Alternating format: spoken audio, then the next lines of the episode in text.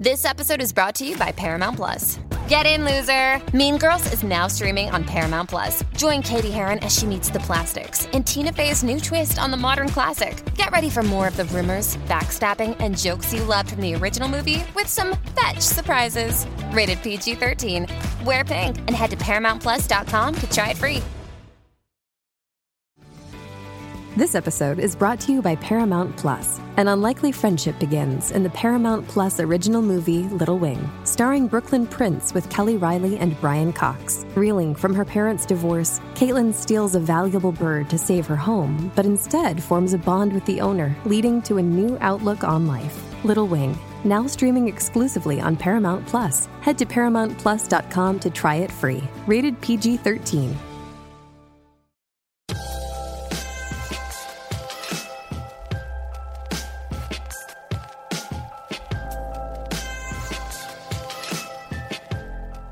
James Blake is one of the greatest tennis players in recent American history. In 2006, he was number four in the world. Throughout his 12 year career, he won 59% of his matches, including a win against Roger Federer and three wins against Rafa Nadal. He's also a super nice guy who went to Harvard. His life is a movie. I remember when James first exploded at the US Open when the world got to see his huge forehand, which was amazing to watch. So exciting. I've been playing tennis all my life, and it was a thrill to watch James's career from the beginning to the end. I grew up playing at Sportsman's Tennis Club in Dorchester, Massachusetts, a not for profit club that has a mission of teaching kids to play tennis. So everything it does is about getting more money to help the kids learn how to play for less money. When I was a junior there in the 70s, they brought in Arthur Ashe to speak to us kids. 17 years ago, Venus Williams came by and gave a clinic when she was the reigning Wimbledon and US Open champion. And earlier this summer, James Blake came through for a day of teaching kids tennis. I got to hit with him for a minute, which was really exciting, but more exciting was interviewing him for this show right on court 5 in front of a few hundred people. It's James Blake on Toure Show.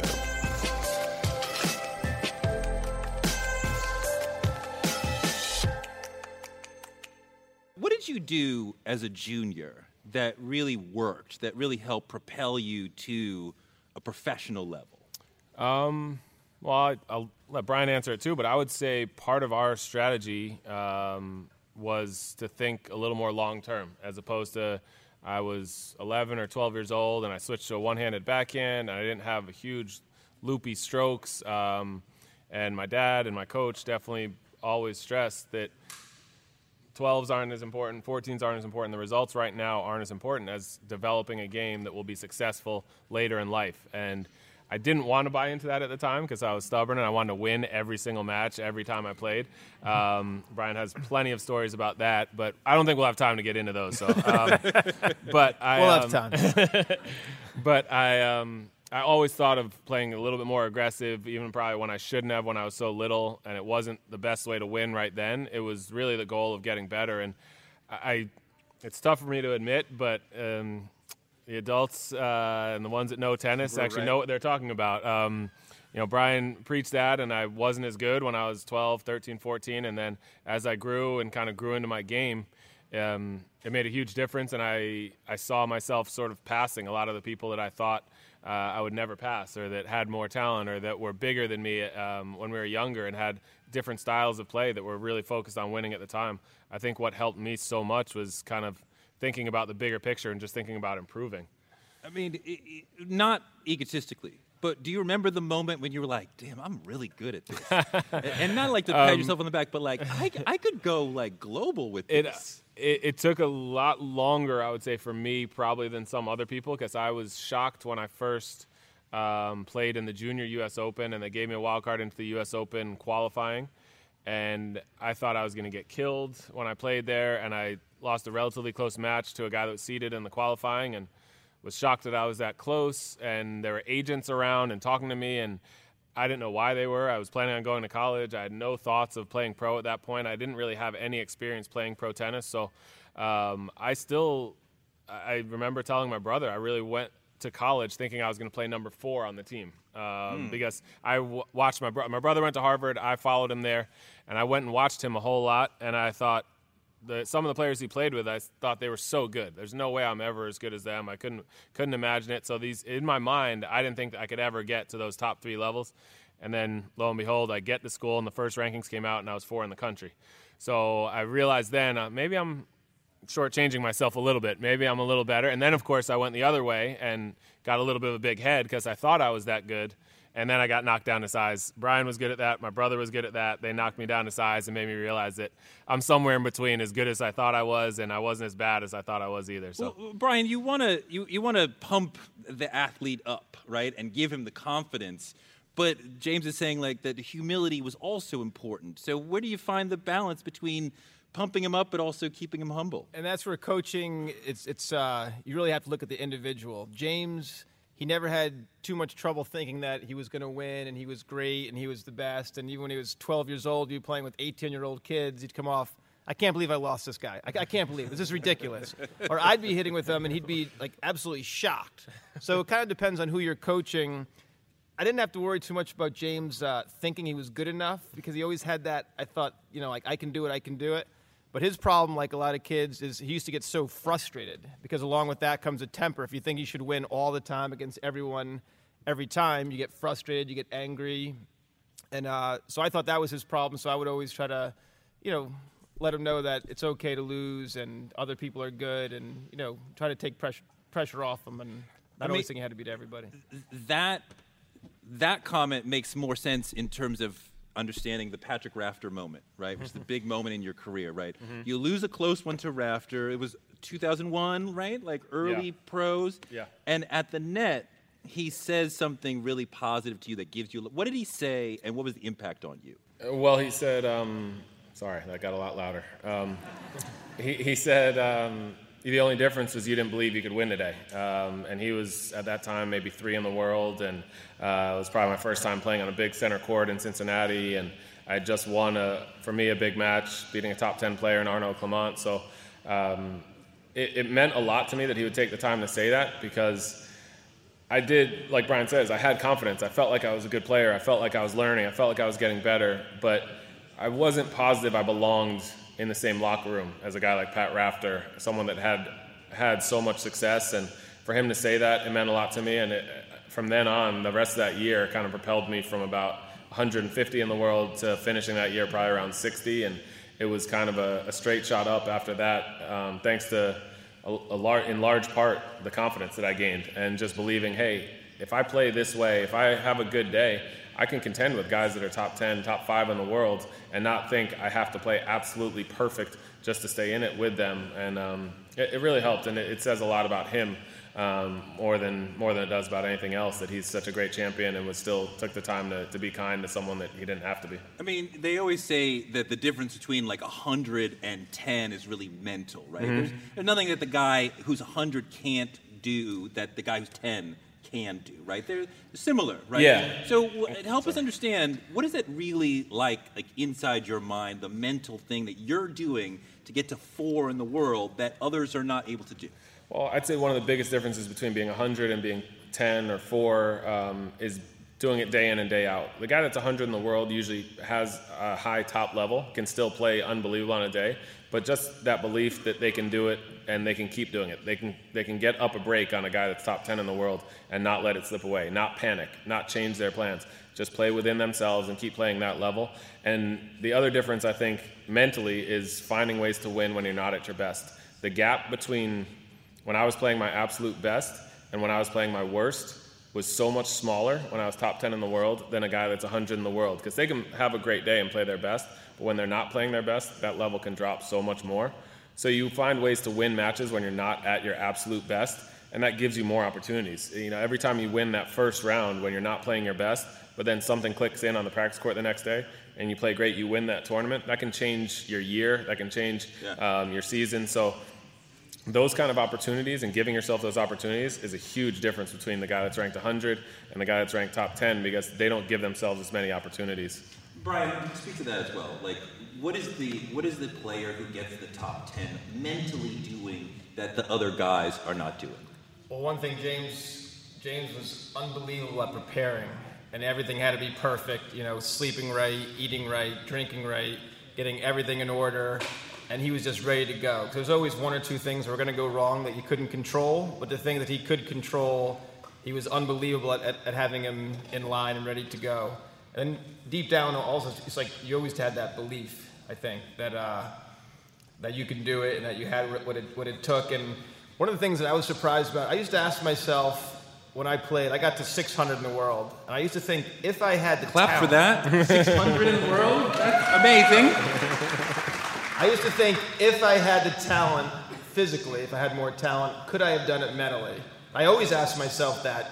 And, uh, and after watching James on tour those years, as strong as I thought I was mentally, sadly, I think I failed in comparison. Because when you're on tour and you're playing every week, week in and week out, it's unbelievable what the players go through as far as traveling and uh, all the time differences. And you forget you watch them play on TV when they're not feeling well or they're sick or they had a fever. And James, he would be sick as a dog. I remember him coming to me before before a handful of matches, like, I feel terrible. I didn't sleep at all last night.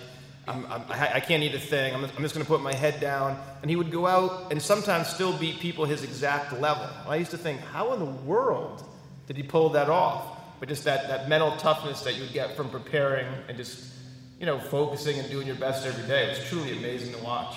I mean, getting to four in the world is an incredible achievement. Thank you. Uh, uh. Thank you.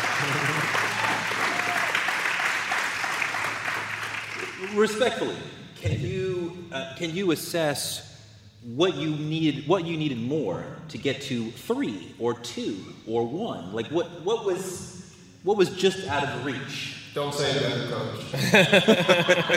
coach. just found a better. No. Um, well, uh, honestly, the biggest thing for me was Roger. Roger was the only guy who, when I played against him, when I was four in the world and I felt like I played well, I aside from Roger, take him out of the equation, I didn't care who was on the other side of the net. I felt like I could win. I felt like I would beat anyone when I'm playing well. Of course, I, there weren't, it wasn't every single day I felt like I was playing well. So if I was not playing my best, I felt, okay, I could be a little vulnerable today. Maybe not my favorite surface if I'm playing on clay, but I felt like I could beat anyone in the world. I had great results against Rafa at that time. The number three player in the world was Davydenko. I beat him every time I played him at that, at that, at that year and that stage. Um, so I didn't feel like it was it was that different. I didn't feel like I was very different from them at the time, um, but I felt like I was different than Roger. Roger was the only guy who I played. I could play my absolute best. I could play great, and he could show me there was a different level. And that was to me. He. That's why for me, he's always. He will, in my mind, be the greatest of all time. And it was just special to watch. And I didn't want to admit it at the time. I didn't want to think about it, but there were times when I was playing well and there was, it felt like there was nothing I can do. I mean, we've all watched and marveled at Roger, but when you're baseline to baseline, what is that experience like when you're out there and his ball is coming at you? Uh, it's frustrating.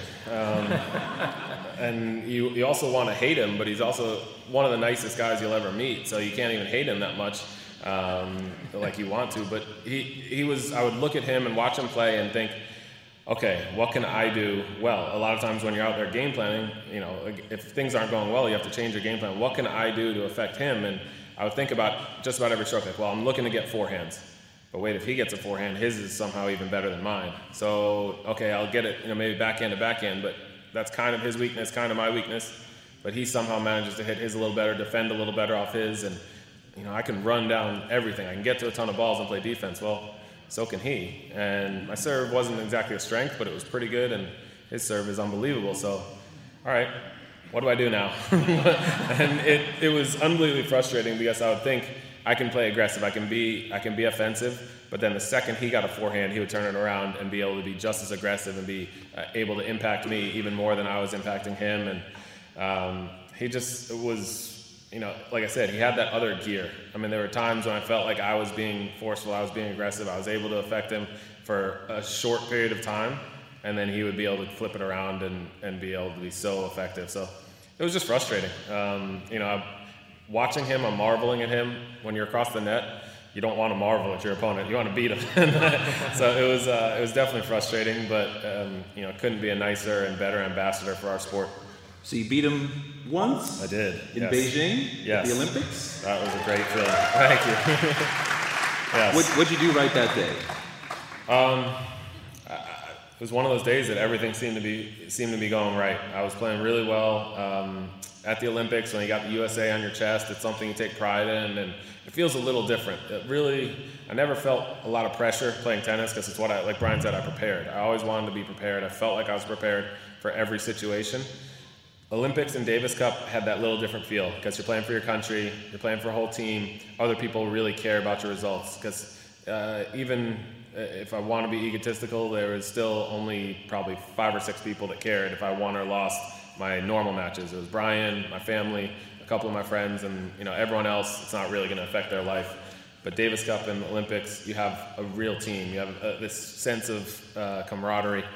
And so playing there felt special. And then beating Roger at that point when I did feel like he was the greatest, and especially winning second set in a tiebreaker when uh, you knew tiniest, tiniest margin if he comes back, his confidence could surge, and you know, could he could show me that next gear, and nothing I could do. But um, I was able to hold my nerve, keep it together, and play as, as well as I possibly could that day, and it was uh, it was really special. And you know, similarly, he walked up to the net and didn't say he played bad or make excuses. He said, "Congratulations, really happy for you. Keep going." And you know, he's uh, definitely a gentleman. So I was, I but I it's something that I'll always think about. That, in my opinion, he's the greatest of all time, and I got to beat him on a stage when he really cared. I didn't beat him at a 250 level event, you know, far, far away where he might not have been up for it. This is the Olympics. He wanted to win gold. He showed it. He still won gold in the doubles. He stuck around to win that, and he wanted to win the gold in singles. And sorry, Roger, I took one. I took one away from you. You had a bunch of great matches also against Nadal. Yeah. Another one of the greatest players of all time. Yeah. Um, and you had a little more success with Nadal yeah. than Federer. Yeah. And I'm sure that ball, I mean, that ball's coming in like by your ear, right? yeah. I actually loved playing him. I still remember the first time I played him, I'd been out for a whole year during his kind of rise. Um, so when I got to play him, he was two in the world, and I had never, never even hit with him, never seen him play. And um, I still remember warming up on Arthur Ashe Stadium, and the first ball I hit, I fed a ball in, and he absolutely ripped a forehand. Everyone knows, you know, he gets so aggressive and so hyped right before the match, and he hit it as hard as I've ever seen anyone hit a forehand, especially in warm up. And I just said, "Oh man, this could be trouble. I'm going to find that backhand as much as I can." And um, but I just remember that whole that whole time thinking, you know what? He's the one that has the pressure on him. He's two in the world he's in a big stadium. He's used to this, but he's, you know, this is my crowd. I, I love playing in the U.S. Open. I had all my fans cheering for me, and he's got the pressure on him. I'm going to play free. I'm going to play aggressive. And against him, my style was extremely effective, taking time away from him. He was, uh, at that point, serving 80 to 90% into my backhand side, so I was able to kind of sit on it and just be aggressive with that return. Um, he wanted to just get the point started, and I was not going to let him get into that rhythm. I was going to take that time away from him, be aggressive, get into net, do everything I could to disrupt him. And uh, I mean, that day was pretty special. I remember it really well, and I actually remember thinking about it as it got to the end that it happened much easier than I really thought it was going to be because I, I thought this is going to be an absolute dogfight to the end. He's never going to let let up at all. There's going to be nothing. And all I was doing was focusing on like I need to get one point closer to the end. I need to get one more point here. And before I knew it, I remember thinking that at like two one in the in the fourth set. And before I knew it, I won at six two. And even the last game, I won. I held at love. And I remember thinking, I need. I was up two. I was up two breaks at the time, and I was still thinking, I need to win every single point. I cannot give him an inch, or he's. You know, he's such. Everyone has seen and marveled at how incredible his fighting spirit is. Like if we give him one free point, he can come back and turn this whole thing around. So I was so focused on every point, and before I knew it, I was. I was celebrating, and I was done. And he was walking up to the net, and I was. I was a little surprised, but then I had success against him two more times um, the next two years, and then uh, I played him a few more times after. Unfortunately, my knee wasn't as good, but I still loved playing him. I, I loved the um, sort of the chess match between him because he wanted to have time. I wanted to take time away. He had the, those long strokes. He eventually kind of shifted his um, his serve a little bit more to not give me the free looks at, my, at all the backhands. And it was fun. And he's another great competitor, great person on and off the court. So I always had a ton of respect for him. When I when I beat him, he said in the press conferences he played too good. When I lost to him, he said it was a great match. I played really well. You know, he was very very respectful always. It's so great to hear how you're thinking and changing your thought pattern during the match, and I think young players can think about, you know, the, the thought you need to have during the match. A lot of people don't realize a critical part of the match is in between the points mm-hmm. and how you recover physically and mentally. Mm-hmm. When you have a disappointing point, mm-hmm. What are you doing internally to get ready to put it behind you and go into the next point without that disappointment?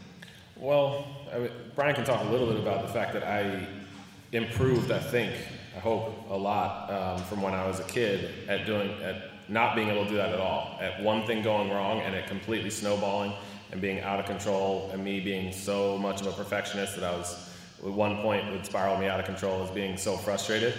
To on tour, for the most part, being much better about it's one point, put it behind me, do what you need to do, and focus on this next point, that's all I can do. I can't control what happened there. And I would still get upset. I mean, there were still a couple racket tosses, a couple of four letter words probably that were said under my breath. And, but I was, I, I felt like I was pretty good about being upset for a second about missing a shot to now thinking five seconds later, okay, well, that's done. What do I do next on this next one? And how do I recover? And how do I play better? Or give myself that same opportunity and next time I won't miss it.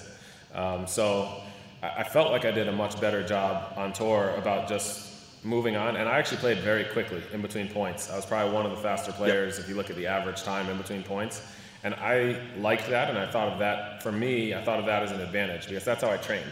When I'm out there practicing, I play and I get right back to it, and I feel like I recover. I felt like I recovered quickly. So if you're if you have to play up to the server's pace, you have to play at my pace, and my pace is fast, yeah. and that's what I'm very used to. So if you're not used to that, then that's to my advantage. And I just wanted to make myself comfortable because that's the way I played, and that's the way I felt comfortable. Um, and that definitely, I think, helped me in the long run because I think other players may have had trouble with putting a bad point behind them, and I could yeah. run off four or five points in a row and then being upset about one point, and me just playing, playing very quickly and putting it out of my mind.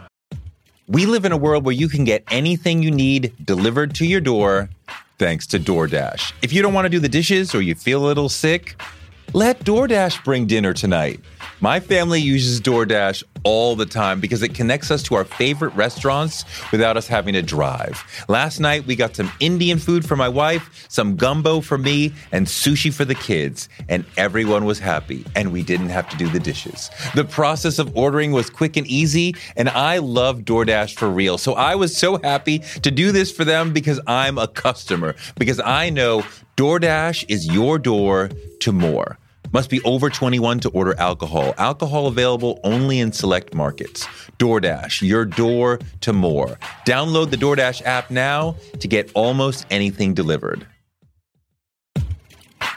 One of the people who helped inspire me to want to be in broadcasting is Oprah Winfrey. She's an inspiration for so many of us, but her daytime talk show was so incredible and it told me that you could be black and authentic and real on TV. And that made me want to do it too. Black Stories, Black Truths is NPR's new collection that's a celebration of blackness. Each of NPR's black voices are as direct, varied, distinct, and nuanced as the black experience itself. In the Black Stories, Black Truths collection, you'll hear stories of joy, resilience, empowerment, and how to create world shifting things out of struggle. Every episode is a living account of what it means to be Black today, told from a unique Black perspective. Black perspectives that haven't always been centered in the telling of America's story, but now they are the story. On NPR's Black Stories, Black Truths, you'll find a collection of some of NPR's best podcast episodes celebrating the Black experience. Hear a feed of episodes from across NPR's podcasts that center Black voices. Turn on NPR today and hear a range of voices as varied, as nuanced, and as Black as we are. Stories should never be about us without us. Listen now to Black Stories, Black Truths from NPR, wherever you get your podcasts. Influencer. It's a word that gets tossed around a lot these days. There is a woman who went the distance, who broke ground as the first true influencer by living a remarkable life. Her name, Elizabeth Taylor. I'm Katy Perry. This is the story of the original influencer. This is Elizabeth the First. Elizabeth the First, the podcast, wherever you listen. Take us inside your head during the first half of what most people will say was your greatest match or your most exciting match, 2005 U.S. Open. Mm-hmm. You take the first two sets from Agassi in the quarters. You're up a break in the third set. What are you thinking? What are you doing right in that first half where it's really working? Well, I was similar to Nadal. I was taking time away from him. He's so good at um, at taking time away from his opponents, standing on the baseline. I felt like it was a, a little bit of a um, a battle for who's going to back off that baseline, and I was able to do it, almost feeling like I was overpowering him early, and that's not easy to do for anyone that's gotten to play Andre. That's his, his ball striking. Even if his mobility isn't as good as some of the other top players, his ball striking more than makes up for that. Um, so I felt like I was being aggressive in doing that, and then he just went on a run from there. Um, from the point when I was up two sets in a break, I felt like if I let up one percent, that was the difference because all he did was he got confident. He felt like because I, I, feel like we came into did that you match. Let up? I don't feel like I let up at all, but I felt like if my level dropped a tiny bit, he took it and his level upped. And I think part of that had to do with we both came into the match knowing there was a ton of hype. It was I was just coming back from injury and illness. He was towards the end of his career. Both of us like who's going to make this run. Either one of us making it to the finals was kind of a, a storybook kind of a kind of situation. So a lot of times those matches don't live up to the hype. But this one obviously did in the end. But at the beginning, I think. Um, I was being so aggressive. He probably felt like he had all the pressure. He'd been there a ton of times before. And then when he's down two sets in a break, I feel like he freed up and just said, you know what, I'm to absolutely go for broke. And any any backhand he had, he had, he absolutely ripped the cover off it. His forehand is the one that can tend to go off at times. It was locked in then because he was swinging so freely, I felt.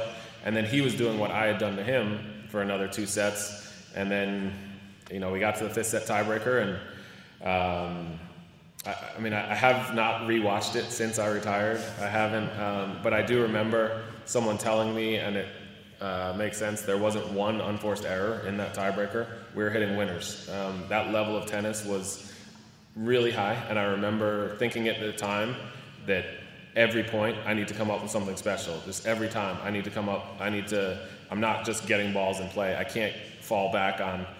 This is a huge moment. The person across the net's going to get nervous. He's going to think, oh, and he's going to get tight. I know this is Andre Agassi. I need to win this match. I knew, and vice versa. I think I I've talked to him about it, and I think he felt like he had to come up with something special to beat me too, because neither one of us was going to give that match away, and I don't feel like either one of us did. I think he earned it. I think I had, you know, plenty of opportunity to earn it, but I will still always remember uh, the, I think it was the six-all point. I, he had a drop shot after a long rally, and still question. That's my one uh, one issue with that match tactically is I went back to his backhand side when I got up to the drop shot, and I should have made him hit his his less uh, reliable shot and gone across to his forehand. But other than that, I don't think there's too many things I, I could have done very differently in that match to, to change the outcome. He he stepped up and he's a great champion. He's a Hall of Famer for a reason. He won that match and he earned it. I I don't feel like I, I let it slip or, or anything. I don't think about any of those kind of moments as choking moments or anything. No. The only thing I've ever thought about is I should have gone cross court on that six all one. But otherwise, other than that, other than that, uh, and I also remember saving a match point with one of my best forehand, forehand inside in. Um, and he, ta- he, I think he talked about it in his book that it was nowhere near where he thought I was going to go because he didn't think I had that shot. And then I also remember telling my friends afterwards, I can't believe, you know, why can't I win a match like that? And one of my best friends said, a match like that? Or a match like that? Like, that's the best match I've ever seen in my life. What do you mean? There there's, hasn't been any others like that. It's like, okay, I guess that's a good point.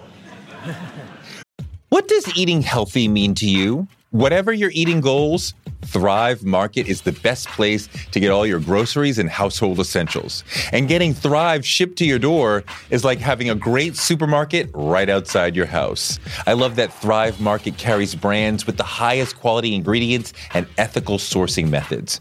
Whether you're looking for organic kid snacks or low sugar alternatives or gluten free essentials, Thrive Market's got it, and their site lets you curate your shopping experience quickly. And as a Thrive member, I save on every order, usually about 30%, which of course I love. And when you join, you help a family in need with the membership matching program. Join in on the savings with Thrive Market today and get 30% off your first order plus a $60 gift for free. Go to thrivemarket.com slash Toure for 30% off your first order plus that free $60 gift. That's Thrive, T-H-R-I-V-E market.com slash Toure. Thrivemarket.com slash Toure.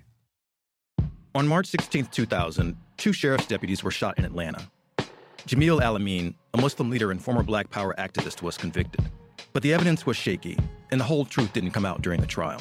My name is Mosi Secret, and when I started investigating this case in my hometown, I uncovered a dark truth about America. From Tenderfoot TV, Campside Media, and iHeart Podcasts, Radical is available now. Listen to the new podcast, Radical, for free on the iHeartRadio app or wherever you get your podcasts. Brian, what are your memories of that match? I just remember James came out swinging, going for broke. He set up, up two sets and, and a break, and then you could see that Andre told himself, "I'm just gonna swing, swing for the fences and let it fly. I'm, not, I'm now the underdog. I'm not the favorite." And uh, I think Andre said in his book that was one of the best matches he ever played, which I think I think it was. Um, yeah, it was just too it was just too good. Two great players playing great. God, two great Americans playing great late at the U.S. Open. that does not happen so much anymore. You're also a commentator. What's mm-hmm. going on with American tennis and and just tennis in general? It seems like we have a generation that has been up there for like 15 years, right? This big 4 mm-hmm. and you would think the next generation would have come and supplanted, or now there's somebody else, somebody drop off. But we've been, you know, like we've seen Kobe come and go, and it's still Federer, Nadal, right? We see Tiger come and go, it's still Federer, Nadal, Djokovic. Like, what's going on? It's um, And what's the matter with American tennis? yeah, those are two different questions. I'll go with the I'll go with the, the positive one first. The Roger, Rafa. Novak. I'm sorry. Let me, let me. I'm sorry. I hear Andy Murray in my head. Let me Yeah. amend. What's wrong with American male tennis? Yes, because the American absolutely. women are kicking ass right now. Absolutely, absolutely. That is very true, and they have been kicking ass for a long time, um, and their longevity needs to be appreciated. Venus and Serena have been absolutely incredible. And Sloane, and Madison, the- and. Coco, Yeah. and. uh, It's incredible what they've done, and they've had such a great run. But for the men, I think it seemed like there was almost a, an aspect of being spoiled with the fact that you had Sampras, Agassi, Chang, Courier, Todd Martin, Mal Washington. Uh, these guys were unbelievable in this era. So then Andy and myself and Mardy Fish and Robbie Ginepri came along, and we kept getting the question of how come you guys aren't Andre and Pete? How come you guys aren't even better? And now I think they're missing us a little bit. yeah. and the, the next group, uh, group is getting how come you're not Andy and James? And um, I think it just goes in lulls at times, and we have been in a generation where the Grand Slams have been very much dominated by four players. And it's a difficult time, and the few players that have snuck in and won a few, Del Potro, um, Stan Wawrinka has given himself a Hall of Fame career now by getting three, but it- it's been really difficult. As far as American men's tennis, I think it was in a little bit of a lull. There's um, you know great individual results from John Isner. Jack Sock has had a couple great performances. Uh, Steve Johnson has had a couple good ones. Uh, Sam Querrey has shown promise at times, but it just isn't the same when you're expecting Andre and Pete and Roddick because I think a lot of them made it look easy or seem easier than it was, but it's very difficult, especially now how global the game has become for any one country to dominate. Uh, I think a lot of people thought Spain was going to dominate forever when they had Rafa, Verdasco, uh, Lopez, um, Ferrer, Moya, uh, Albert Costa. It, it just looked like there was, uh, they, they called it the Spanish Armada. They had 20 guys in the top 100, and you look now and they're aging. And coming up behind them is only Pablo Carreño Busta. And um, I think it's just very difficult to, there's, there's always going to be little cycles. I'm very excited about the crop uh, coming up now, the 18, 19, 20 year olds, and Taylor Fritz, Frances Tiafoe, Reilly Opelka, uh, Jared Donaldson, Stefan Kozlov. Um, these guys have a lot of talent. They get along well. They're going to push each other. And I think it's going to take a while. I don't think you're going to see any more 19 year old Grand Slam champions. Alexander Zverev is an absolute beast. Uh, beast, and he's incredible for what he's done. But he also had a very unique situation when he was 13, 14 years old. His brother is 10 years older than him, Misha, and he was on tour. So he got to see the pro lifestyle from 12, 13, 14 years old, and he was training with him and training at the same place I was training at Saddlebrook. And he was an absolute workhorse as if he was a pro at about 14 years old. So he is beyond his years in maturity and in level and in tennis years. So he's uh, someone special that's having success at 20 years old, but you're not going to see guys, I don't think, competing for Grand Slams at that young age. So I want these young guys to give give themselves a little bit of time, and in three, four years, I want to see what the careers of Taylor Fritz, Frances Tiafoe, Jared Donaldson, and Opelka look like, because I think they have the chance to be very good, whether they're Grand Slam champions, one in the world, top five in the world.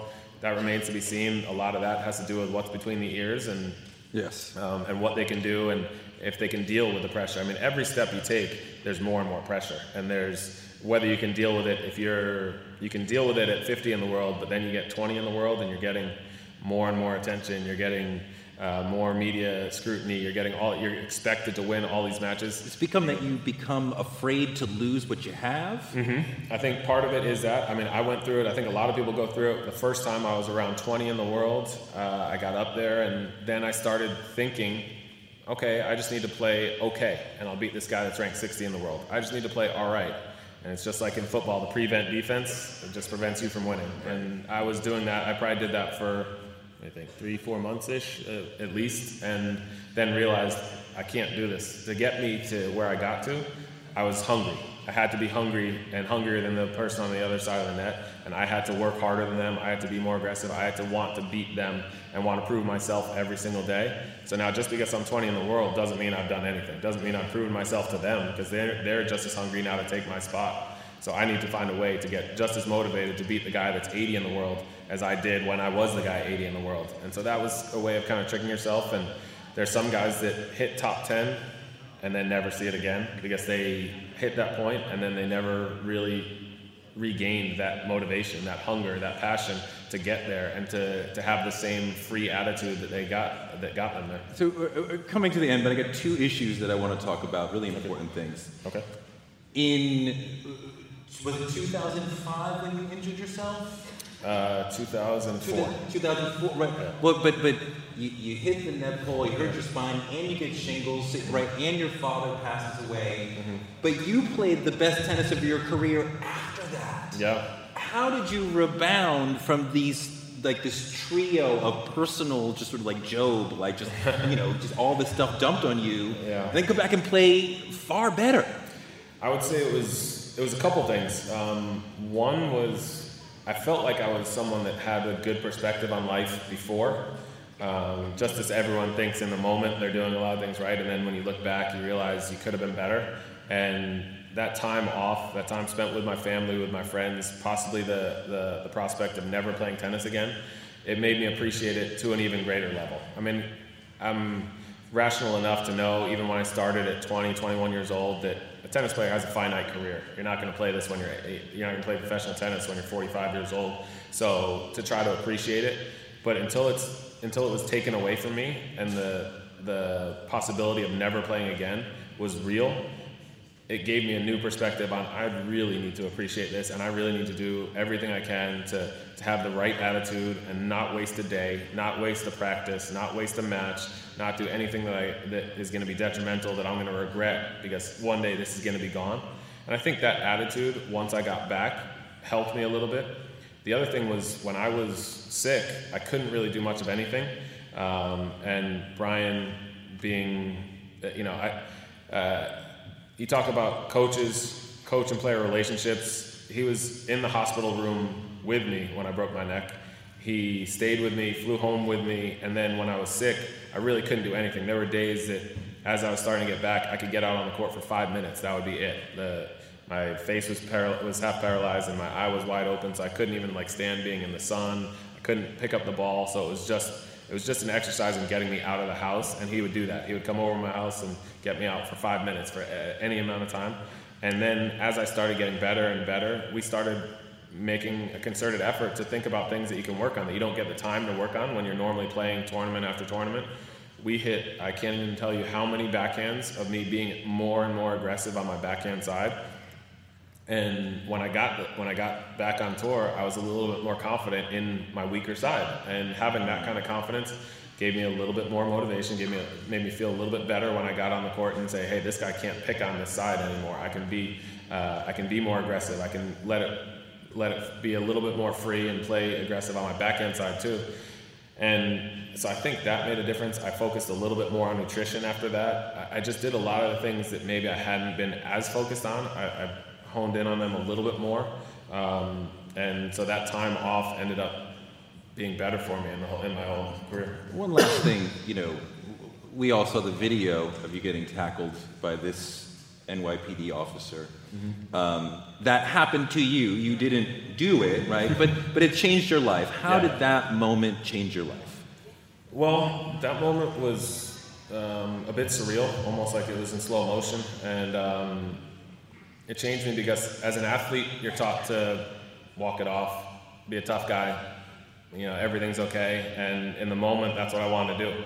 As soon as the whole encounter was over, I wanted to walk away probably never talk about it, never even mention it. And then I called home. I called my wife and told her what happened, and um, she was as upset or more upset than I was. And when she said, "What if that was me? What if that was the kids?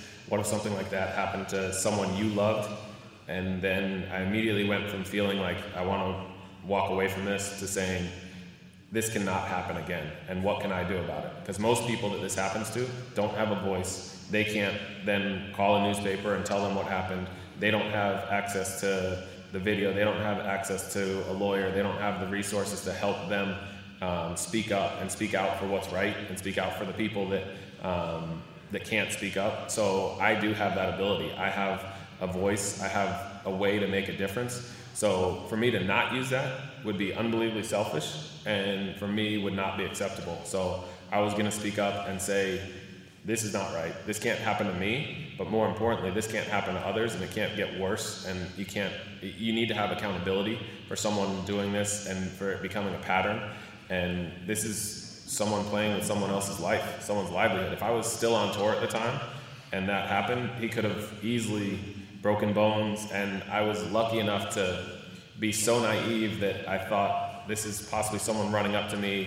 I've some idiot friends from high school that would very easily would have just run up to me seeing me in the street and given me a big hug or picked me up or something and I looked and thought it was that. So my hands, if you watch the video, I'm actually smiling and my hands are down.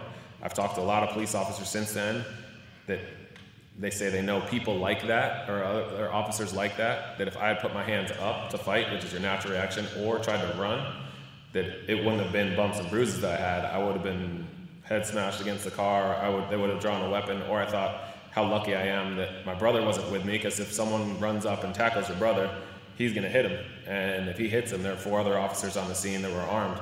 So it could have been a lot worse. So I think about how lucky I am, but I also think how much could have gone wrong in that situation for me. It's the same as it could have gone wrong for anyone else that was in that situation standing there, and how much worse it would have gone for most people that didn't think, oh, this is probably someone friendly running at me from across the street that's 240 pounds coming, you know, basically to tackle me. Most people probably wouldn't have the notion to just smile and laugh at it, so it could have ended a lot worse. So I thought about that, and I thought about, and that kept me up many, many nights um, about what could have happened, and thought about my kids, thought about how much I'm gonna, how I'm gonna explain it to them when they get old enough to see the video, and YouTube lives forever, so they'll they'll see it and they'll know, and I'll have to explain to them that Daddy didn't do anything wrong, that um, sometimes the, the police are there to protect you, but they make mistakes too. They're human, and um, so I'm to have to go through all of that and explain the you know the, the black-white dynamic and all the, the racial components that are there.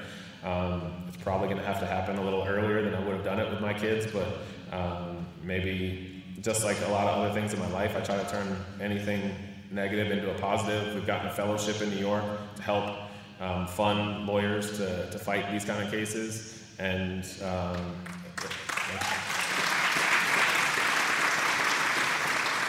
and I'm trying to do everything I can to help with accountability. Um, I know being a police officer is about as tough a job as you can have, but um, there are still bad cops out there that need to be held accountable. There's 95 to 98 percent are good cops and do a job with honor and make the badge proud, and the few that aren't um, really tarnish it. And that, for me, is the ones that need to be held accountable. And maybe they don't, you know, not everyone has the mindset to be a pro athlete. There are people out there that don't have the mindset to be a police officer, and they should find a different job. They shouldn't be allowed to have lethal force um, and be able to use it, and um, and then if they do use it, not be held accountable for that. Um, so that's what I've tried to try to help and try to make a difference that way. I wrote a book about it, and um, it, it definitely changed me in in so many ways and just my interactions now if i see a police officer it's, it's different the trust is gone because of what one officer did um, and that's why i say they need to be held accountable because they make the job more difficult for a good officer if someone that's doing the job the right way comes up to me now and i have fear that makes me more tense and then that makes them more tense and then now our interaction can be much worse just because of what one bad cop did it makes the job of the good cops uh, more difficult which is why in my opinion the cops that are doing the job the right way are the ones that should be speaking out the loudest about this. Mm. And unfortunately, it's sort of a tradition. It's sort of a, I don't know if you want to call it the old boys club or whatever, the thin blue line, the blue wall of silence. Um, it's just an unwritten rule for them that they're not going to speak up about this. And that's, that's the thing for me is the biggest thing that needs to change because the good cops are being harmed by the, the few that aren't doing it the right way. And the good cops need to speak up because they're the ones that are going to be harmed and they're the ones that are going to have more tense encounters even though they're doing the job the right way.